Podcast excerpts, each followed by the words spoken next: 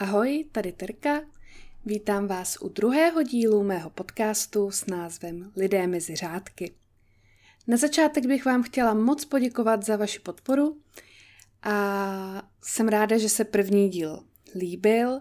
Samozřejmě budu moc ráda za vaši zpětnou vazbu, za podněty, co zlepšit a tak dále. A samozřejmě, pokud budete mít vy nějaký nápad, jakém autorovi byste chtěli slyšet v budoucnu, tak budu moc ráda, když se o ně se mnou podělíte. Já si všechno zapíšu a určitě se k těm autorům, které vy budete chtít, dostanu. Jak jsem minulé avizovala, tak dnešní díl bude o spisovateli, který napsal letopisy Narnie, C.S. Lewisovi. Tak, jdeme na to. C.S. Lewis se jmenoval celým jménem Clive Staples Lewis.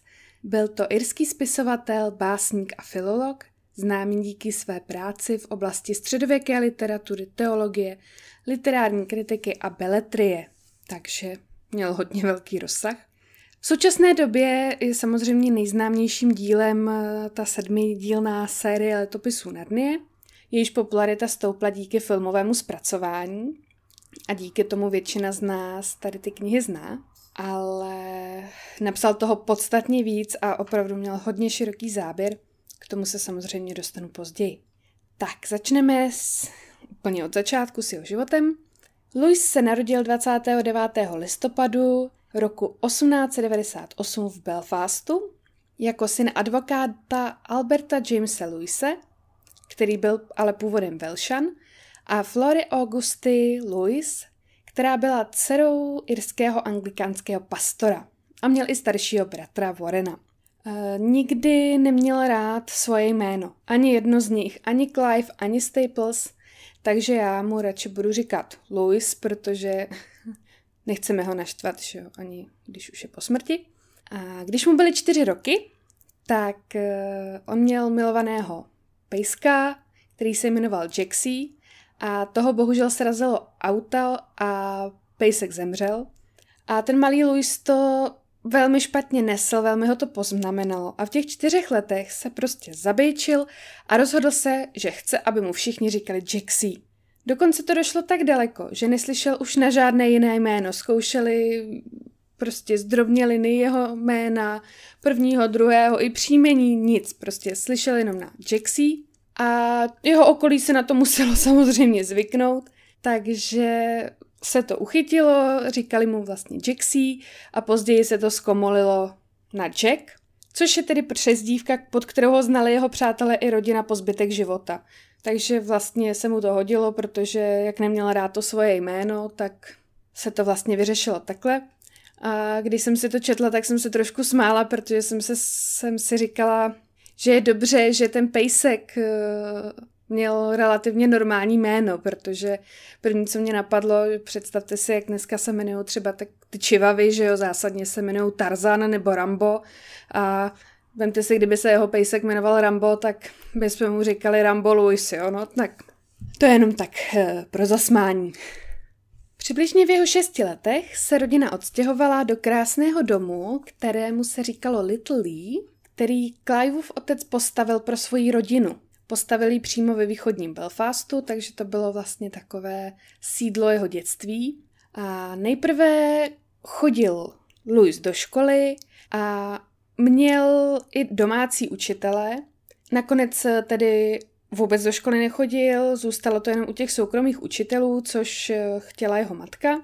Ale po její smrti, když mu bylo 9 let, se to vlastně změnilo. Maminka zemřela bohužel eh, na rakovinu. Eh, mimochodem, když jsem hledala, na co ta jeho maminka zemřela, tak jsem narazila na webovou stránku findagrave.com. Eh, myslím, že jednou ji zmiňovali ve svém podcastu i holky z opravdových zločinů. A na tady těch stránkách najdete podle jména hrob prostě slavných osobností. A i méně slavných, záleží, co tam člověk vloží, můžete tam i přidat hrob. A vy zadáte jméno, takže já jsem zadala prostě Flora Augusta Louis a našlo mi to její nacionále, fotografii, její fotografii toho hrobu, uh, přepis toho, co je přesně na tom hrobu uvedeno, fotografie květin, které tam lidi pokládají. A navíc můžete položit na hrob i virtuální kytici, což mi přijde dost morbidní, ale tak proč ne, v téhle době už bude asi všechno digitální. Takže kdybyste chtěli, findthegrave.com eh, Zkoušela jsem, že jestli tam najdu i někoho třeba od nás, tak jsem prostě namátkou vybrala Jana Vericha. A ano, je tam i Jan Verich, takže když se budete nudit, tak můžete takhle slídit a hledat, jak vypadají hroby slavných lidí. Tak, zpátky k Luizovi. Po smrti matky ho otec poslal do internátní školy Vineyard School ve Watfordu, kam o tři roky dříve nastoupil i jeho starší bratr. A tím, že otec pracoval, tak samozřejmě eh, nemohl asi úplně si dovolit eh, nechávat doma syna se soukromým učitelem Zkrátka asi ten tatínek eh, to viděl trošku jinak než ta maminka, která tedy chtěla pro ně ty soukromé učitele, takže nastoupil do školy. Kvůli nedostatku studentů byla ale ta škola nedlouho po jeho nástupu zavřená a ředitel té školy byl hospitalizován s psychickými problémy. Takže Bůh ví, co se tam dělo, to nikdo neví a moc příznivé světlo na tu školu nevrhala ani přezdívka, kterou vlastně C.S. Lewis škole dal ve svých pamětech. On ji totiž nazval Belsen, což byl název jednoho koncentračního tábora v Německu. I historici, kteří vlastně zkoumali po Luizově smrti ten jeho život, eh, se shodují, že ten pobyt na té škole byl bez pochyby pro něj velmi traumatický a že ho to poznamenalo do budoucna, takže asi to nebyla úplně žádná výhra. To jsme najednou všichni rádi za naše zážitky ze základky, co? Jako moje základní škola taky nebyl žádný med, ale že bych to přirovnávala třeba k Treblince, to teda ne. Později studoval ještě na Malvern College a také u Williama T. Kirkpatricka, který kdysi učil i jeho otce, takže to bylo nejspíš z nějaké známosti. A studium u tohoto profesora mu vštípilo hlavně lásku k mytologii, k řecké literatuře, a to se určitě odráží i v tom jeho pozdějším díle, takže tady ten pán ho velmi, velmi ovlivnil. Již v dětství Louise fascinovaly takzvaná antropomorfní zvířata. To jsou taková ta zvířata, která přejímají v těch příbězích vlastnosti lidí, takže chodí po zadních, mluví jako lidé, klidně nosí i šaty, takže jsou vlastně taková poličtěná ta zvířata. A hodně ho zaujaly příběhy spisovatelky Beatrix Potrové. Ta napsala například Králíčka Petra, Krejčíka z Gloustru a další příběhy. Já bych si jí určitě chtěla věnovat eh, později, eh, o ní vydat samostatný díl, protože myslím si, že u nás není úplně tolik známá a já jsem na jejich příbězích také vyrostla.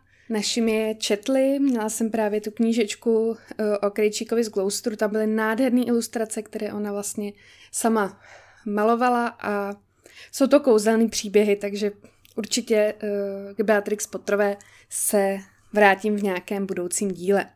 Právě tady ty příběhy od té Potrové, tak jsou plné tady těch antropomorfních zvířátek a on inspirovaný vlastně tou Potrovou už od dětství hodně psal takové kratší příběhy o zvířátkách a ilustroval je i sám. Společně i se svým bratrem si vytvořili takový fiktivní svět, kterému dali název Boxen a tam právě vládla ta antropomorfní zvířata, takže s bráchou měli takhle takový svůj imaginární svět. Trošku se to upravilo všechno v pubertě. On vlastně, Louis, ve svých 15 letech opustil křesťanskou víru, ve které byl vychováván a stal se ateistou protože se začal v té době hodně zajímat o okultismus a mytologii a hlavně o severské písně a legendy. Ale ve svých 33 letech, Kristova léta, náhoda, hm, možná, eh, se však navrátil k víře a zůstal věřícím až do smrti. Eh, vrátil se vlastně k vyznání anglikánské církve. Napsal později mnoho teologických prací a jeho víra se bez pochyby promítla i do té jeho další tvorby. A navzdory tomu, že se považoval tedy za příznivce anglikánské církve, tak hodně z těch jeho postojů byly čistě katolické, takže to bylo takové sporné. A navíc on ve svých dílech, těch teologických, eh, psal to hodně obecně vždycky, ty svoje názory. Oficiálně v těch dílech se nikdy nepřikláněl k žádné formě jakoby vyznání. Takže se snažil být diplomat, ale ono tohoto psaní potom vždycky trošku prozradilo.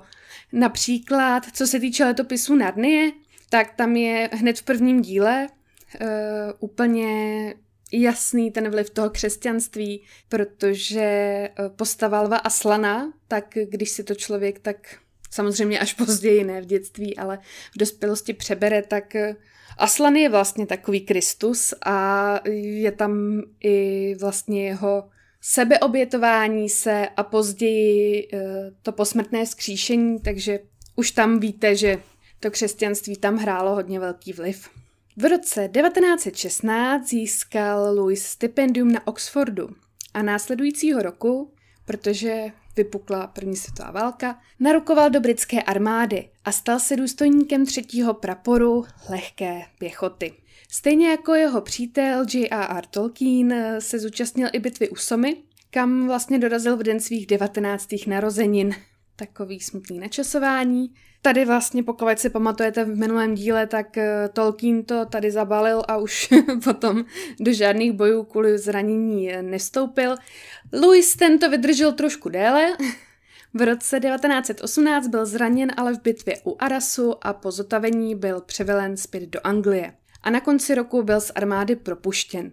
Během toho, kdy se z toho svého zranění zotavoval, tak eh, údajně trpěl celkem velkými depresemi. Bylo to způsobeno stezkem po domově. Chtěl se vrátit do Irska, chtěl dál studovat a je, je to celkem pochopitelné, prostě válka není žádná sranda. Takže to, že byl na konci roku propuštěn, nenašla jsem tedy, jestli to bylo z nějakých zdravotních důvodů, ale předpokládejme, že ano, protože kdyby byl fit, tak ho asi šoupnou zpátky na frontu. Ale bylo to pro něj takové vysvobození, takže je to dobře.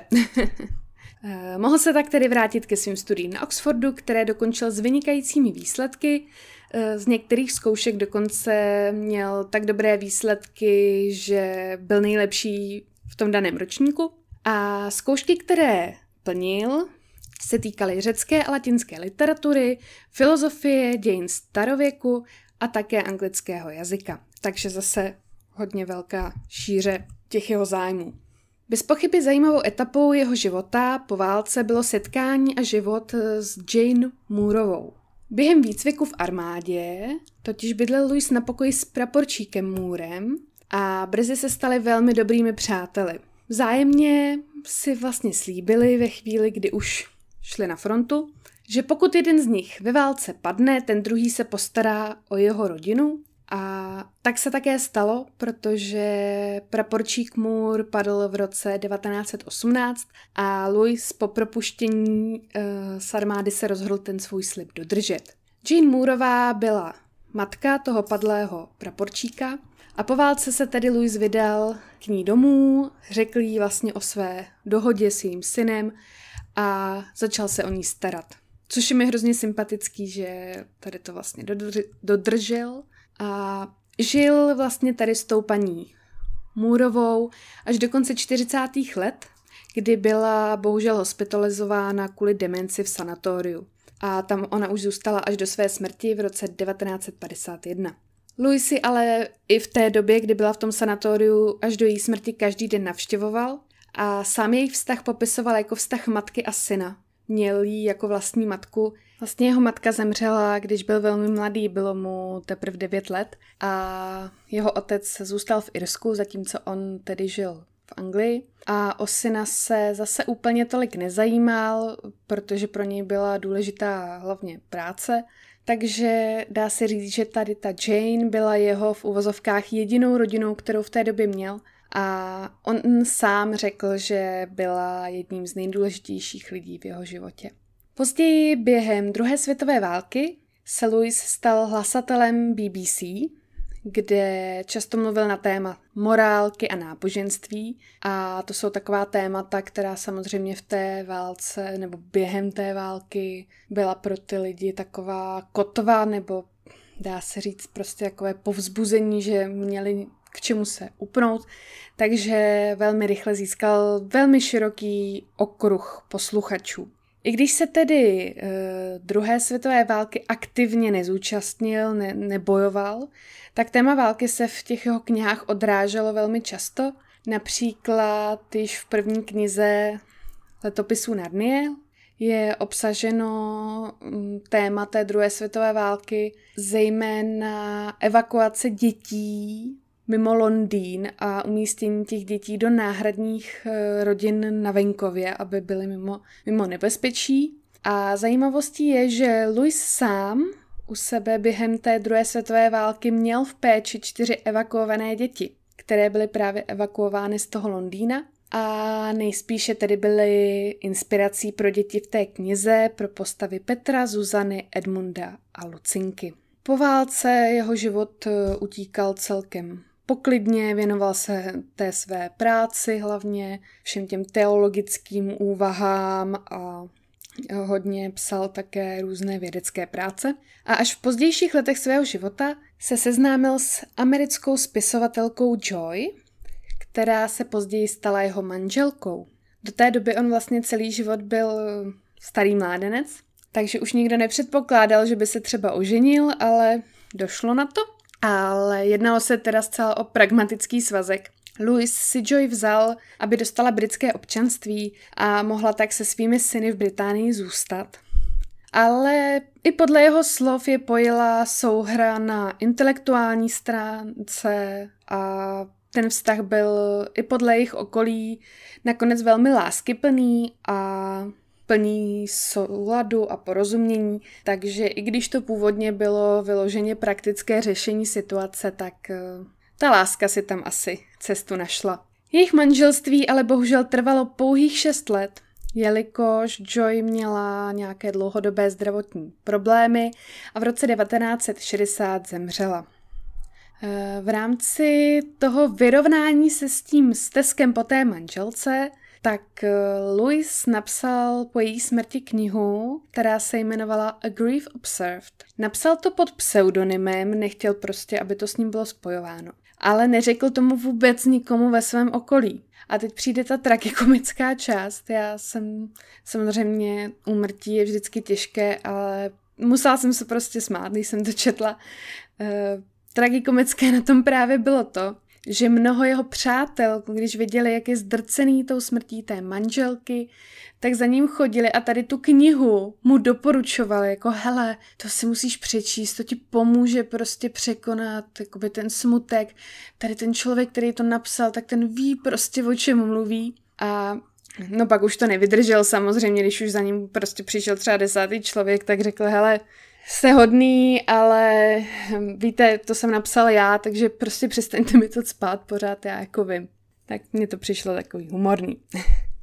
Louis každopádně svoji manželku o dlouho nepřežil, protože již počátkem roku 1961 ho začaly sužovat problémy s ledvinami a s tím se potýkal vlastně až do své smrti. Tohle mu teda nezávidím, protože ledviny, záněty ledvin a celkově ty problémy s těmi ledvinami, to je hrozně bolestivá záležitost. Takže, no, prostě mu to nezávidím. Jeho zdravotní stav byl ale v těch následujících letech takový, dá se říct, jak na horské dráze, protože najednou třeba přišlo zázračné zlepšení, on vypadal, že je úplně zdravý. A pak najednou propad, bolesti, ledviny začaly selhávat a takhle to šlo pořád dokola, takže i ty doktoři už nevěděli, co s ním. Ale ty zdravotní problémy už mu nedovolily nakonec pracovat, už to prostě nezvládal. A 22. listopadu 1963 skolaboval u sebe doma v ložnici a pět minut na to zemřel na selhání ledvin. A bylo to přesně týden před nedožitými 65. narozeninami. Takže, jak vidíte, nebyl to žádný, žádný stařec, jako 65, to není zase mnoho.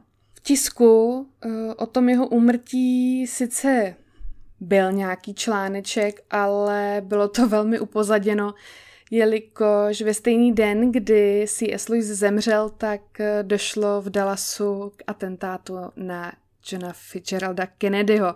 Takže zase chudák prostě, on neměl na ty data štěstí, no.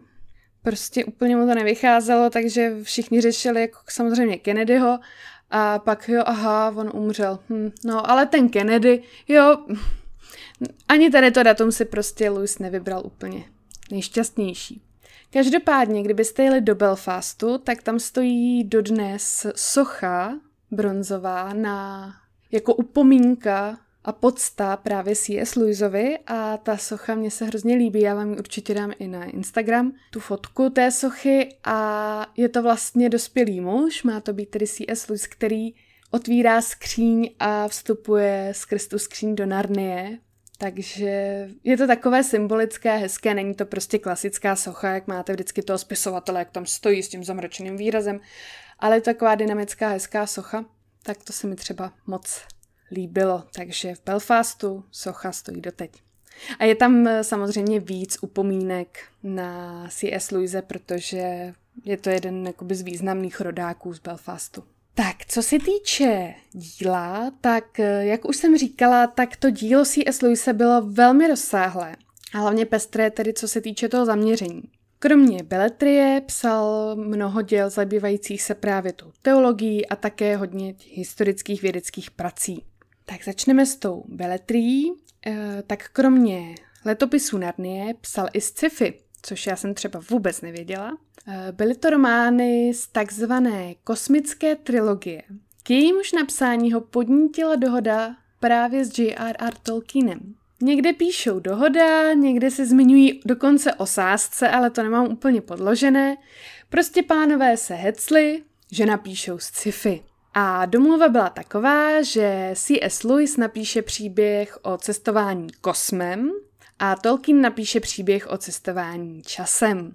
E, na rozdíl od Luise však Tolkien své dílo nikdy nedokončil a nikdy to nebylo vydáno.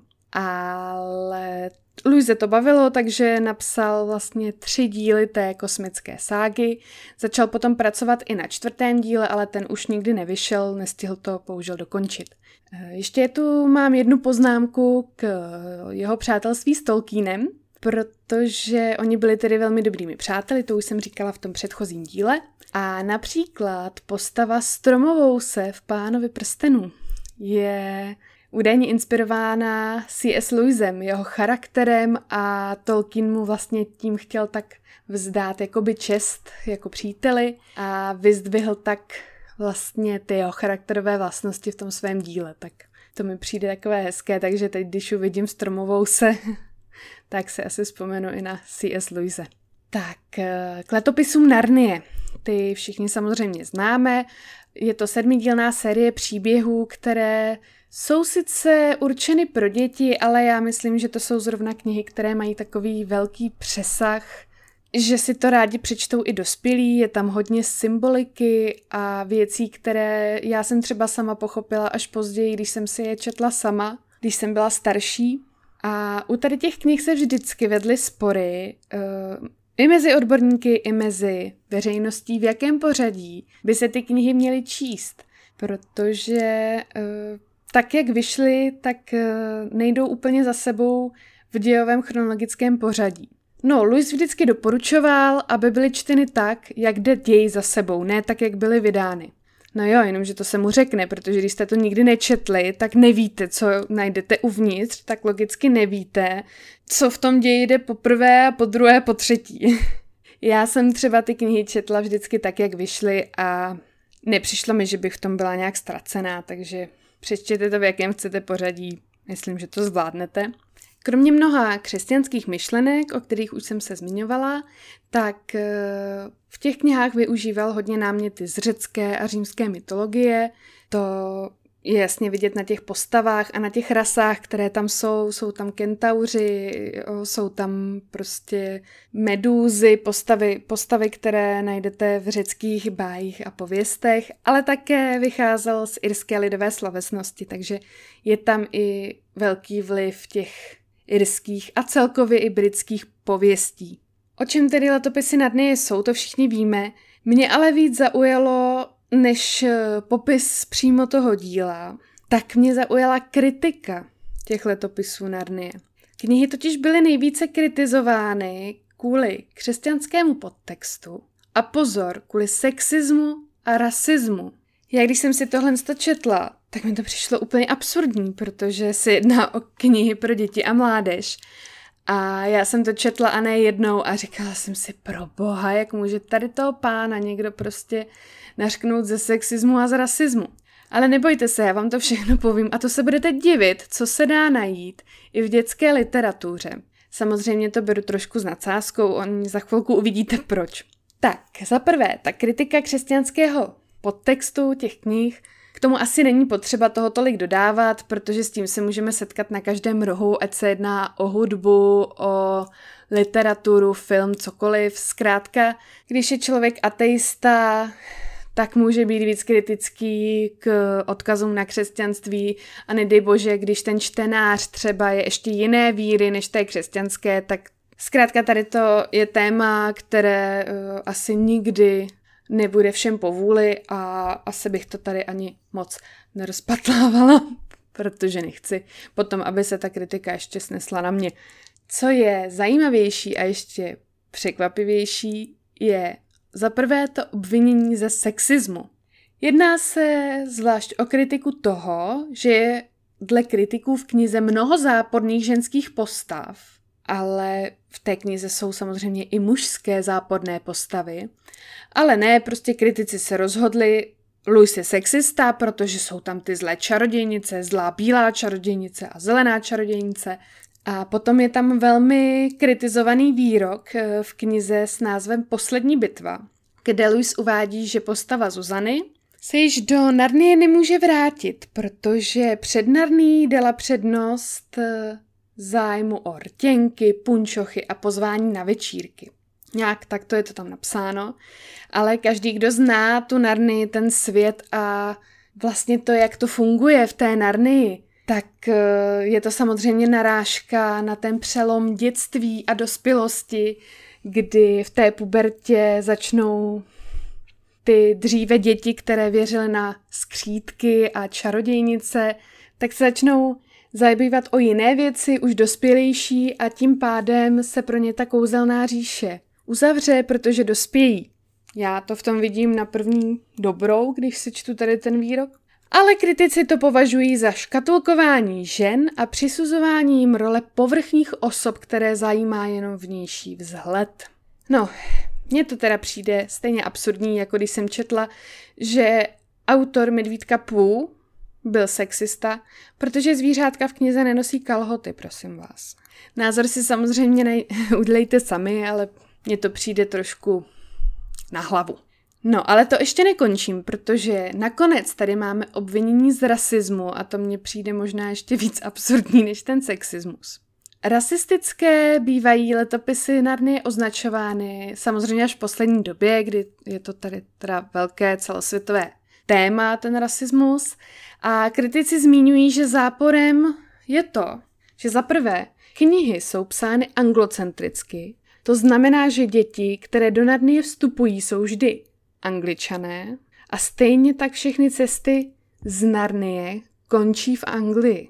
No, kdo by to byl řekl u britského autora, který žil celý život v Británii, no, no nic.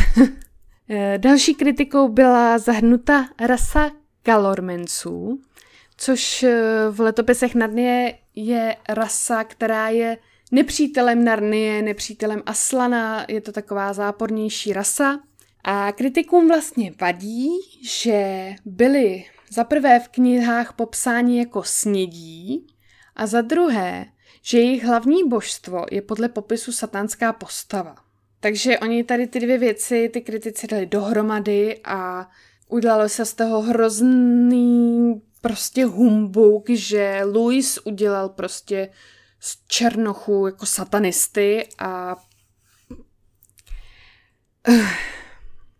Podotýkám, že první kniha o Narnii vyšla v roce 1950 a autor byl uznávaným odborníkem na náboženství, takže bez pochyby zmíněný satanismus spojený s tou jinou barvou pleti nepovažoval jako za rasismus, určitě to nebyl záměr, spíš šlo o schodu náhod.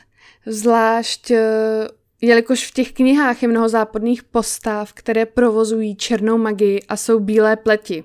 Takže kdyby samozřejmě tam měl striktně pořád jenom tu snědou rasu, která by byla posedlá prostě satanismem a byli by to démoni a tak, tak bych ještě o tom polemizovala, ale takhle mi to přijde, že zkrátka kdo chce psa být, hůl si vždycky najde, asi tak bych to řekla. Dokonce další kritici zase tady tu rasu přirovnávají k muslimům, což už vzhledem k té době, kdy eh, ta kniha vyšla, mi přijde, že takhle to asi Louis úplně nemyslel. Tak, to by bylo k tomu dílu asi všechno. A ještě bych nakonec vám ráda zmínila odkazy právě na C.S. Lewise v kultuře. Například v roce 2000 byla vydána životopisná kniha, která se jmenuje C.S. Lewis, Poutník krajinou fantazie. Je to tedy uh, jeho životopis. Já jsem se ji snažila dohledat na internetu, protože bych si to velmi ráda přečetla a bohužel je to již k mání jen v antikvariátech, ale když byste pátrali, tak určitě byste našli. A také mě zaujalo, že v roce 1993 byl uveden životopisný film o C.S. Lewisovi, který se jmenuje v originále Shadowlands, eh, v češtině Krajina stínu. A tam Louise stvárnil Anthony Hopkins. Dokonce ten film byl nominován na několik Oscarů a eh, Anthony Hopkins za něj sice nedostal Oscara, ale dostal za ně mnoho dalších ocenění, třeba cenu Britské filmové asociace. A já jsem třeba vůbec nevěděla, že tady ten film existuje. Takže se určitě pokusím ho někdy najít a zahlédnout, protože podle mě by to mohlo být moc zajímavé. tak a to je pro dnešek všechno. Doufám, že i tento díl vás zaujal. Ještě bych vám připomněla, kde můžete podcast všude nalézt. Podcast můžete poslouchat na Spotify, You Radio Talk, iTunes a dala jsem eh, ho vlastně i na YouTube pro ty, kteří nemají tady ty streamovací služby, tak aby to i pro vás bylo dostupné. A pokud byste mi chtěli třeba napsat uh, svoje názory, klidně i kritiku, jsem otevřená všemu, nebo vaše náměty na další díly, tak můžete buď prostřednictví Instagramu a Facebooku, kde podcast najdete pod názvem Lidé mezi řádky, anebo na e-mailu lidé mezi řádky zavináč gmail.com. V příštím díle se určitě budu ještě věnovat autorům fantazy, ale nebudu tentokrát prozrazovat, protože jich mám v merku víc a ještě jsem se úplně nerozhodla, kdo to přesně bude.